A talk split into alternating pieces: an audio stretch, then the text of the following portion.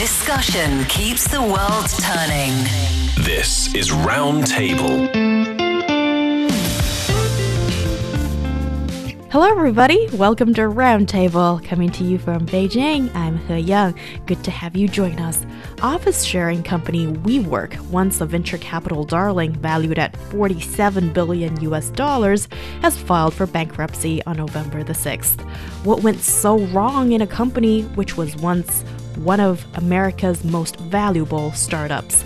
And we have a special interview lined up for you in the second half of the show, and it will most possibly expand your horizon. So please stay tuned for that. And for this discussion, I'm joined by Yushun in the studio and Josh Cotterill on the line. First on today's show. Was WeWork a tech company, a multi billion dollar business, a way of life? With the benefit of hindsight, it's easy to say emphatically no. But back when WeWork was soaring with a valuation of 47 billion US dollars or more than 340 billion Chinese yuan, we are left wondering if the people involved have learned anything. Well, WeWork has risen and fall on its stylish co-working spaces, larger than life founder, and ability to rake in and spend investors' cash. So Yushun, walk us through the company's rise and downfall. Hmm. Actually, this company offers, as we know, shared office space service. This bankruptcy actually is marking a downfall for what was once much celebrated tech unicorn.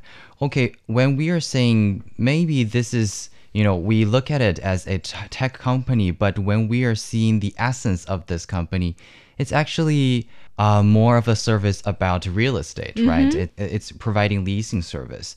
And according to CNN, the company's stock lost more than 99% of its value.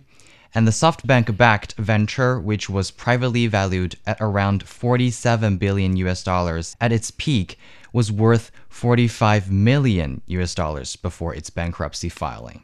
And yes, the company provides service all around the globe. And in China, the Chinese branch claims that they are not affected, actually. On the morning of November 3rd, a WeWork China representative responded to a domestic news outlet, Economic View, stating that the news does not impact WeWork China's operations because WeWork China had already separated from WeWork back in late 2020 and they have full confidence in the Chinese market. All right. Sounds like a, the spokesperson of a business. And uh, certainly, if you've been watching this uh, news story, tech story unfold, some people raise the question finally like it's taken so long because ever since the implosion of the ipo of this company in 2019 figures haven't been looking very good for this company so josh after reading and learning about the WeWork story, what's your immediate takeaway? Well, as you quite rightly said, I, I think that it was expected. And for a few years now, uh, we all know, or many people have been aware, that WeWork has faced significant challenges and started to encounter a lot of financial troubles in particular. And I, I think that's why I myself am not too surprised at what's happened here. And I know that the story is slightly different in China, which is very interesting, uh, which we will discuss, I think. But things like financial mismanagement, um, I think just WeWork's business model relying so heavily on long term lease agreements while offering short term memberships.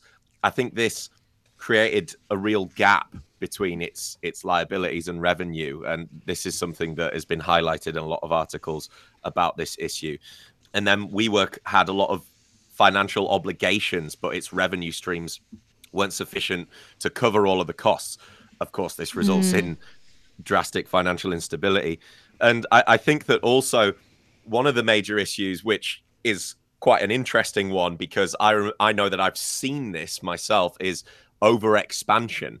Just seeing the mm. amount of these WeWork offices, and obviously, if you're going to expand, then you need to be able to compensate for it. And this, you know, if we use the word over expansion, it means that it expanded too quickly.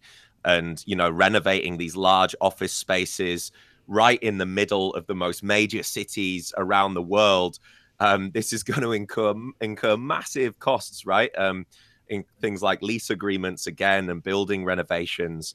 just didn't prove to be sustainable in, in the long run. And also, given the pandemic was almost um, like driving the last nail into that coffin. And it's unfortunate that a company goes bust, but its founder still managed to walk away with close to 2 billion US dollars in 2019. And if you dig deeper into this WeWork story, it unveils some of the incredibly horrific, if not soul crushing aspects of the Silicon Valley startup story. And there's definitely a lesson to be learned, but I don't know if the people involved are willing to learn that lesson. And I remember reading a few chapters of this book, which came out in 2021, called The Cult of We. WeWork. Adam Neumann, which is the founder, and The Great Startup Delusion. And it's fascinating, portraying how this very charismatic founder manages to basically uh, convince, if not fool, some of the biggest bankers in the world that you think are supposedly the smartest people in the room, but they're really not. And it's just shocking how Adam Neumann, he always knew how to hook on to what venture capitalists wanted. In 2012, it was the physical Facebook. That's how he branded his company and eventually became more of an artificial intelligence company. I don't sense mm. any of the tech stuff in WeWork. Essentially, it's a real estate company, but he would put some of the hot button terms of what was in the tech zeitgeist at the moment into it and now when you look at it, it kind of made no sense. But he managed to get Goldman Sachs, uh, SoftBank, Morgan Stanley, and and you know all these big investment firms to back him. So it's really quite incredible. This is the story, yes, about WeWork, but it's so much more than that. The story is about, you know, startup culture in the US, how finance works, also about the economy it was, and in a way, the economy yet to be. Um, do you think that Silicon Valley will learn from WeWork and um, and if I may also throw in another recent example, the wild rise and abrupt crash of Sam Bankman Fried, who was called the uh, crypto king. He's the founder of um, a major crypto platform, FTX, which went bust. So, yeah, do you think that there can be lessons learned here? Yeah, and um, I think the lesson, of course, they will uh, learn from this event, but isn't it, you know, the path that uh, venture capital will always face, you know? Because in the first place, these startup companies, when they are getting these capitals, they are actually selling their ideas. And um, these, you know, banks or investors are actually seeing maybe there is a promising future according to what they said. Because as a startup company, you cannot see actually, you know, that very clear map or, you know, obvious result of you know maybe three or five years later. So and another one is that um, you know this seems to be a very i would say common pattern in the investment sector and among some recent uh, you know emerging businesses.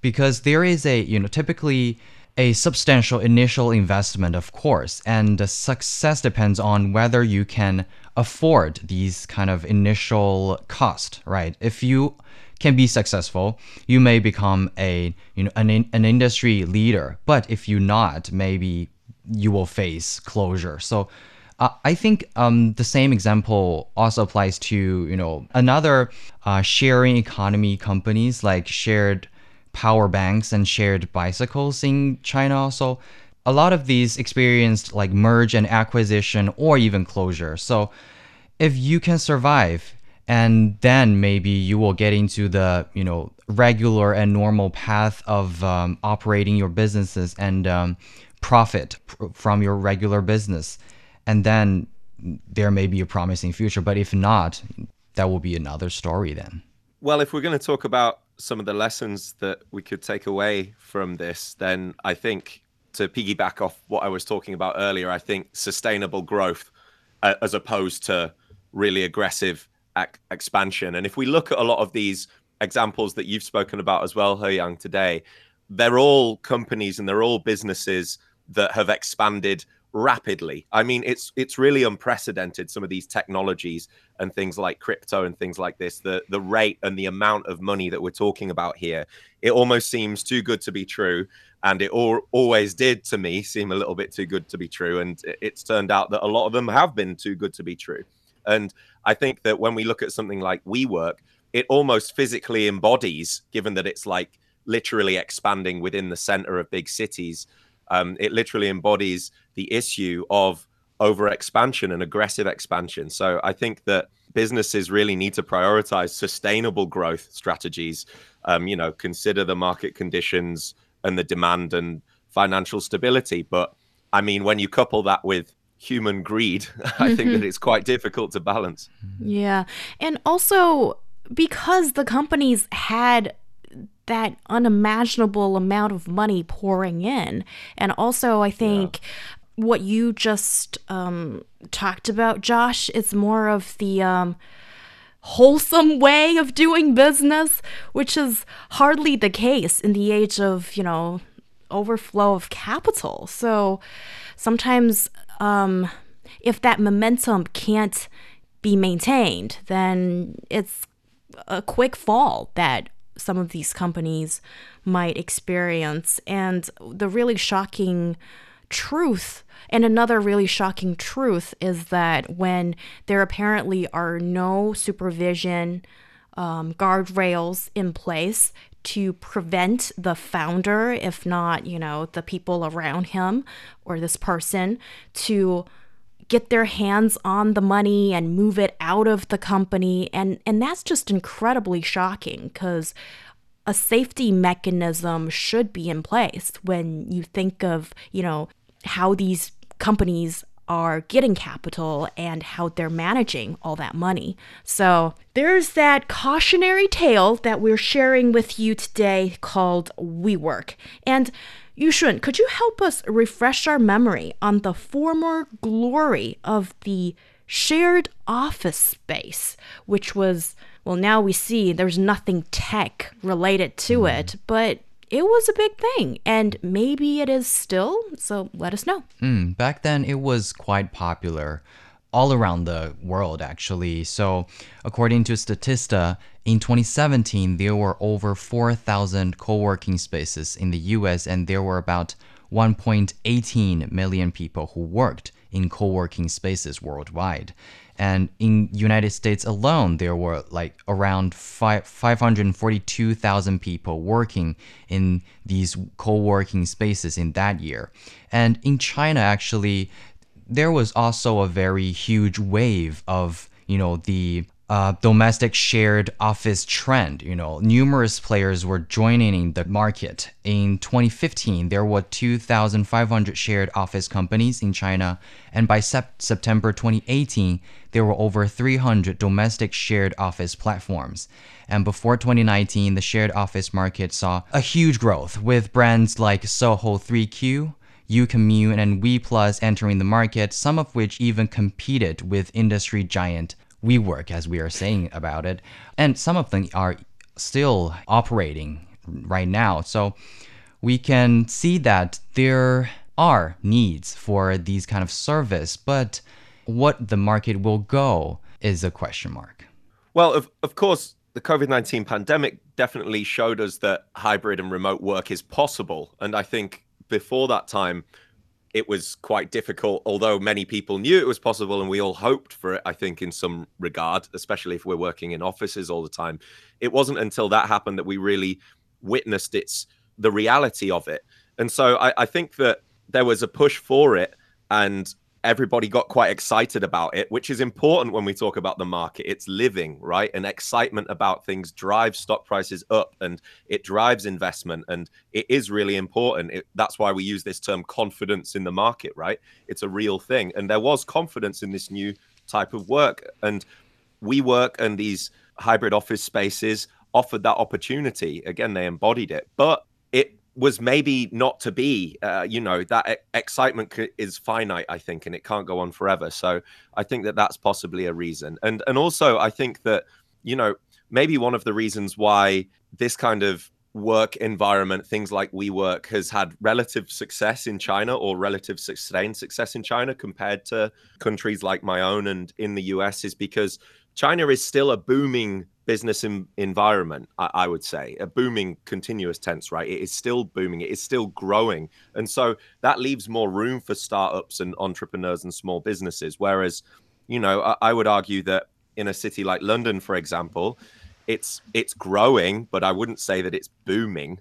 I wouldn't use that adjective. And so I'm not sure. Maybe when China uh, isn't booming as such, maybe WeWork won't be as popular anymore. I'm not sure, but I think there's a massive difference there. Yeah, and also aside from you know the effect of uh, COVID nineteen pandemic, actually when I was reading the story of WeWork, there are like hints showing that even before the pandemic, it the business is is actually going down a little bit, to be honest. So, um, and when we are seeing the reasons in this, we can see that one thing is that the service that these companies are offering are quite simple. Actually, one is leasing service, another one is the added value services. They offer not only the the place, but also some services when you are when you need to work in their workspaces, right?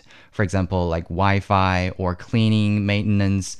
But in that way, you know, they cannot actually get many extra you know profit from these kind of business mode in and um, that may be a signal of you know not being very sustainable as what josh just said yeah, so basically, this idea is that you've got to have enough small companies or, you know, businesses. Sometimes we're talking about maybe just a couple of people, a handful of people make up of this company, and they need to see clients. They need to have an office space, maybe just a few hours a couple of days a week or whatnot, and they want to hire and rent a space to do the work and see clients or whatnot. And therefore, that's when WeWork or this kind of business model comes in.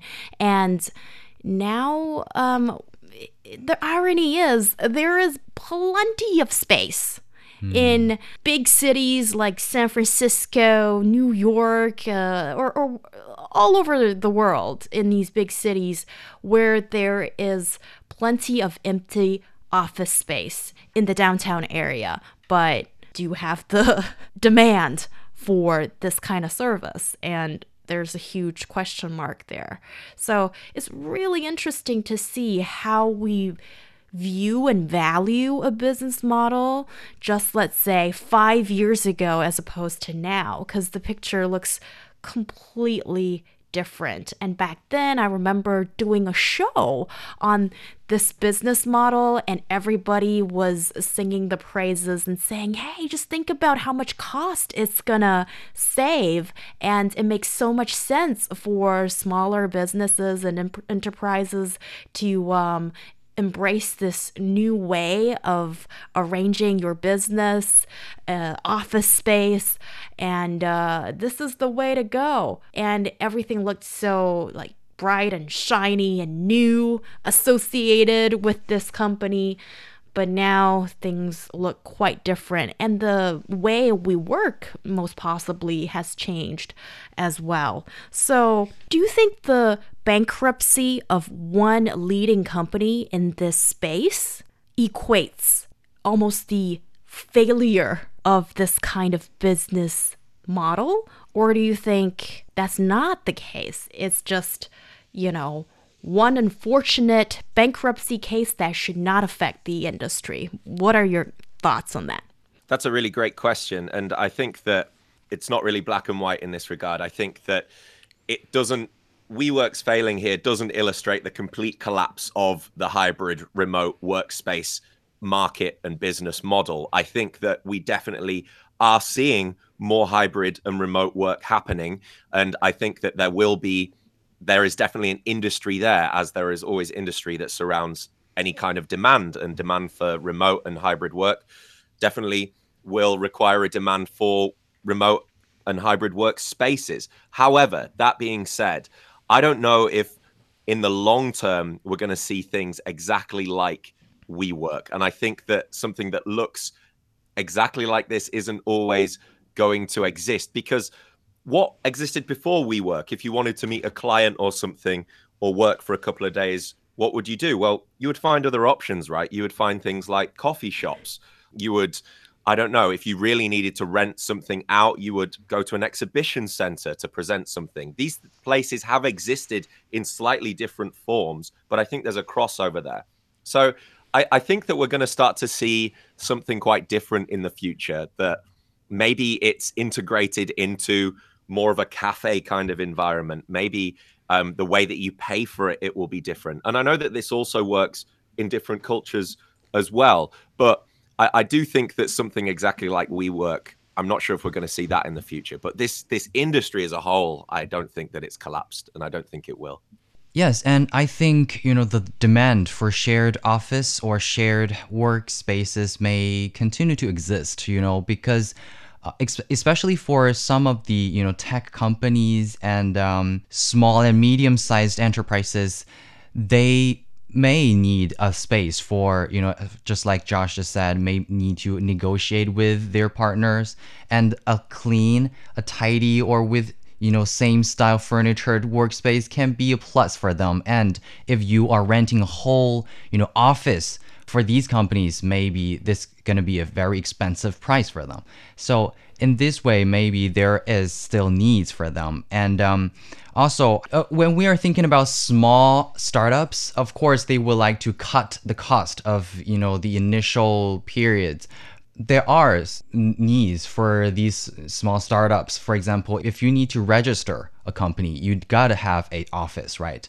So maybe in that way, these companies can find another solution or just change a direction in offering services. And also, as we said, as the model of these companies are quite simple, maybe they can come up with more ideas on the services that they provide, not only about the leasing and these maintenance services, but also some detailed or customized service for their partners. Yes. You guys offer some really good points, and I can't help but still get stuck on the fact that 47 billion US dollars just went poof, evaporated I mean, that's a whole lot of money.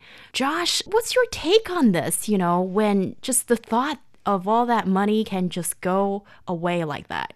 Well, I mean, I, am no expert, but I think that something that we can talk about is transparency here. And I think that when there's a lack of transparency and a lack of proper corporate governance in a company, this is when things like this can happen, or it can seem like a real surprise when it happens. So businesses such as the ones we've been talking about, I think that they've a lot of them have failed to really establish proper, robust governance structures and transparency with their stakeholders and things like this, whether it comes down to ethical practices being prioritized and building trust and credibility. But I mean, aside from that, I think that's just the way the market is these days. When we've moved into this technology market and when most of the world's most prosperous countries are tertiary economies and um, we're talking about stocks and we're talking about technology we're talking about stuff in the cloud that's making money rather than tangible goods and things like this it can just disappear in a moment's a moment's notice and it's really shocking when it happens but we're seeing it more and more you can get rich just as quick as you can become poor mm. That's definitely one side of it. But let me just say this again. When Adam Neumann walked away with his close to 2 billion US dollar package, there were thousands of employees who were fired. I mean, it's just this story, I think, uncovers some of the fundamental inequalities or discrepancies of today's startup world. And I'm curious to hear what you want to say about this story as well as everything we discuss on this show, please send us an email to ezfmroundtable at foxmail.com.